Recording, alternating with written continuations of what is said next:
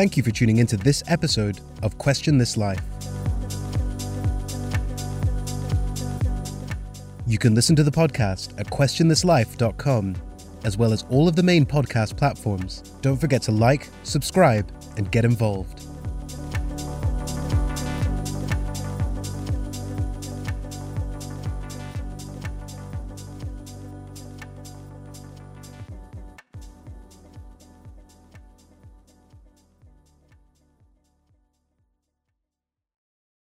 Hey guys, welcome back to Question This Life. Thanks for joining. If you're a returning listener, it's great to have you back. Love that you keep coming back to the show. And uh, if you're a new listener and this is the first time you're tuning in, then welcome, hello, make yourself comfortable, get ready to enjoy a nice long form single monologue conversation um, with me, myself, your host. If this is the first time that you're touching on this show, then I would recommend that you go through the other episodes that are live on whatever platform that you've found this on, and you'll get a flavor of the kind of content that's within. So pick a couple of episodes that tickle your fancy, get into them, get into the vibe, and then I'm sure um, we can build a relationship together and you can keep coming back and listening to the show. It's a weekly show, so you can expect a episode very early in the week every week. And in the first part of today's show, I just really want to go over something that has happened very recently and it means a lot to me. Um, I want to kind of put a little bit of context on this. I received a letter today in the post with a little you know when you can actually hold the envelope and you can give it a little feel with between your fingers and get a sense of what's inside it, whether it's just a letter or some letters or an object or a card, for example. And I felt the letter today, this envelope, and I could feel that there was a little card in there. And I know exactly what it is. I know um, before I open it, I'm expecting something. But it made me think just how much meaning can be attached to a single object or a single event in our lives.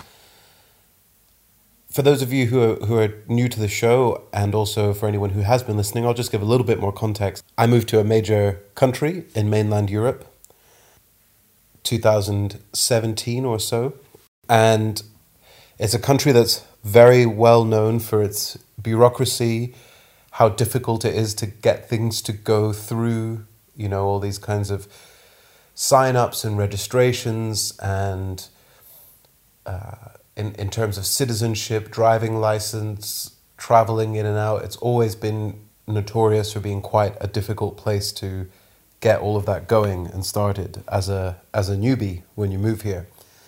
And when I first moved here, I was technically still an EU citizen, but since Brexit, I've not been. So it saved me a lot. It made it a lot easier that I was registered in e- in the EU before the UK left the EU officially. But at that time, it was so chaotic with the whole Brexit affair, the actual upshot of what was going to happen and what it meant to citizens of the EU that lived in the UK and citizens of the UK that lived abroad was completely unclear. Neither side had an answer, and the only advice was if you live in EU, you need to register wherever it is that you live. Make sure all your papers are in order. Make sure you have all the right insurances. Make sure you have all the right tax. Make sure you have no debt, no arrears. Make sure that everything is just as solid as possible. If you have a work job, make sure you have a contract. If you're a freelancer, make sure you're registered, make sure you have a tax number, all this stuff. So when I first moved here, I had none of that. Absolutely none of that. I moved here little by little. I, I first came to visit and then I stayed for a couple of weeks and then I stayed for a month and then I came for I think three months and all of that time I was kind of going back and forth to a flat that I was still paying rent on. I still had some business uh, in the UK. I still had so it wasn't 100% clear to me that I wanted to move abroad, although the universe was telling me in no uncertain terms, go. I was still kind of feeling it out, you know, doing this sort of nomadic back and forth situation. And when the, the hammer dropped, let's say, on Brexit, and that became the accepted decision that they would leave the EU, it immediately instilled quite a lot of fear and panic in me. I remember the very first worries I had about it were well, if I can't get all of this stuff sorted in time for their final decision on who gets to stay and who gets to go, you know, I was kind of painting this scenario where they're going to have the list of all the Brits and decide the ones that they want to keep and which ones they don't.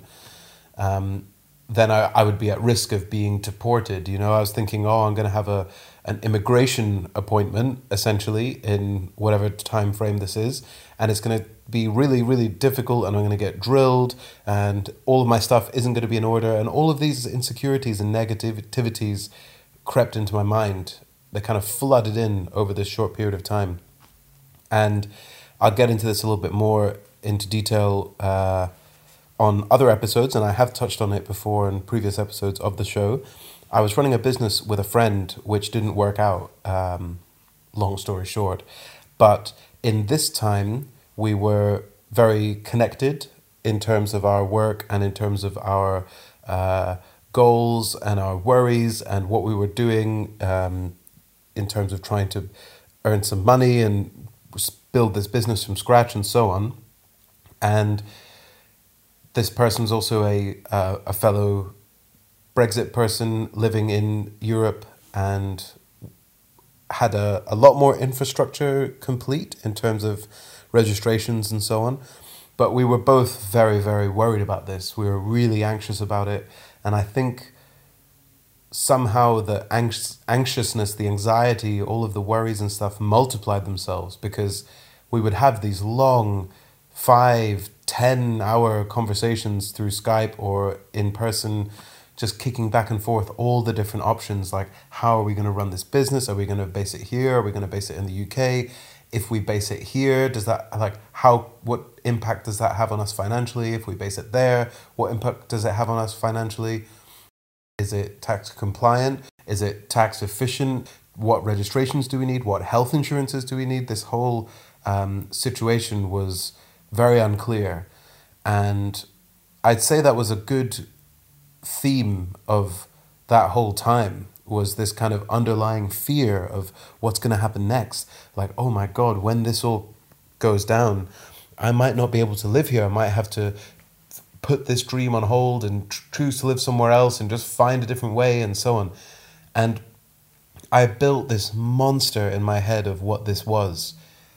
And then little by little slowly made steps here and there to to chip away at it. So first of all was finding out exactly what the situation was in terms of the information that was available online. So checking the British side, checking the uh, European side. The answer was there wasn't a lot of information, so I reached out to tax consultants. I reached out to um, membership organizations uh, who deal with these kinds of matters, and I was getting some information and some steering. And then the tax situation became a little bit more clear. I was able to register as a self employed person, and then I got a mini job, which helped me a lot to get some health insurance, and a few things kind of snowballed in a positive direction over the, the following months. And little by little, that fear kind of lifted. So the initial, like, oh my God, what is this? What's going on? What's going to happen? got subdued to a more kind of manageable, lingering fear. And I would say that that lingering fear had has been part of my feelings and my uh, framework and my peace of mind for the last four years at varying degrees. At times, I've thought, oh, this is uh, a formality, it's going to be fine, da da da. And then a couple of things will happen that make me have a little bit of a anxious day or I'm kind of worrying about something to do with work or something to do with a client or something. And then I kind of go back to, oh my God, it, it sort of links itself together with that underlying fear of, oh, um, what's going to happen with this? And maybe because that's happened, now that will definitely happen. You know, these kind of weird mental gymnastics, unnecessary, unhelpful thought patterns that we occasionally have as humans. So it's with great pleasure and happiness that I got finally an appointment that I've been waiting for for this three or four years. It happened f- two two months ago approximately, where I had to bring everything to this appointment in terms of all of my payslips, all of my contracts, all of my documentation, everything that I've done that shows that I'm meant to be here and that I've done all the, these things and I've ticked all the boxes and so on. Um, I took it to the appointment. It all went pretty smoothly, except one thing, of course. There's always one thing. I didn't have this exact document that they needed, so they had to communicate with a tax consultant that I'm working with and so on. Eventually, all the documents were accepted, and I was told here's a piece of paper that will tie you down just in case you need to do any traveling or anything until you receive your the thing that guarantees your residency in this country. Even then, I still didn't celebrate. I was like, okay, that's cool. I've got this piece of paper that says this, this, and this. It says that it's all a formality, but I still didn't want to celebrate. I didn't want to go crazy. I knew it was going to be a little bit of time until they got all of their stuff sorted and, and got it printed and got it sent. But today is the day. I've got it in my hand. So this is something that, that I have been working on as a long term goal for the last four years, easy. And the amount of stress and worry that's gone into this is probably not proportional to the happiness that I feel right now but I definitely feel a huge sense of relief. I feel a huge sense like a burden is off my shoulders.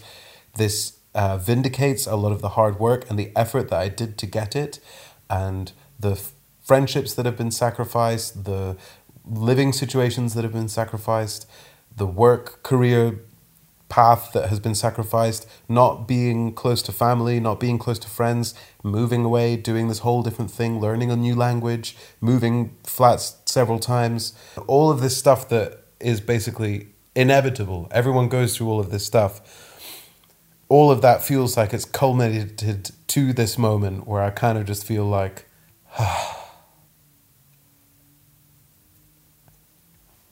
that's a good feeling.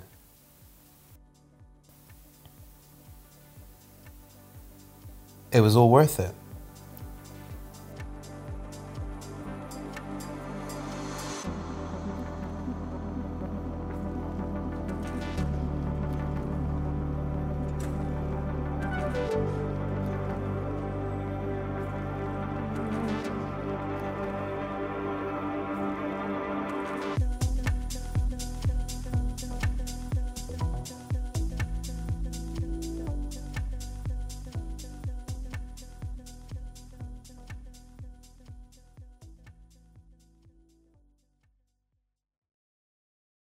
I'm so pleased to say that this is finally done and that underlying anxiety and the memory of these really, really turbulent, negative times of the past, it's no longer there. It doesn't need to be there anymore. So it wasn't all consuming anymore, it was lingering, but now it's gone, and that anxiety has been put to bed. The work was done, the outcome is a good one and now I have the bench mark, the, the, the base to continue to build. The foundation has been set, it's been put in place. I'm, I have the business that I want, I have the passions that I want, I have the partner that I want, I have the situation that I want, the living situation. I have a couple of animals. I'm going for the stuff I want to go for. And really, it seems like things are falling into place. And all I need to do is just get out of my own way and stop worrying too much, stop thinking, oh, this is going to go wrong, and attaching things that don't fit together together, and just focus on the amazing things. Like, for example, tomorrow, hosting my first of a weekly open mic. For example, doing a spot tonight, doing another spot on Wednesday, having to write all of these jokes for these game shows, enjoying England's first ever win in the opening match of a Euros. You know, like these little things just once in a while you've got to take a little bit of blue pill and just sort of realize that whatever this kind of game is, you can pop in and out and enjoy it and really feel the feelings and enjoy the ride and enjoy the accomplishments and then just keep going and then just keep going. So that's the end of part one. I'm obviously very excited, super happy, super jubilant, and whatever the silly, annoying, niggling anxiety that you have in your head, I, I wonder if this story will at all, hopefully, inspire you just to allow it to be there, allow it to, to rest, and then accept it and move on do the things that you need to do to get rid of those anxieties, and then they just fade. And you realize how flippant they were. And they were only there because they came and went in that short time. So I'm rambling, and that's okay, because that's what this is all about. So, with that, all that's left to do is to thank you so much for tuning in. Thank you for listening. It's been a pleasure. Stay tuned to the show, listen in next week, and I can't wait to be back with you, giving you an update on what's going on in my life, questioning this life that we all live, and sending you the best possible vibes. Catch you soon.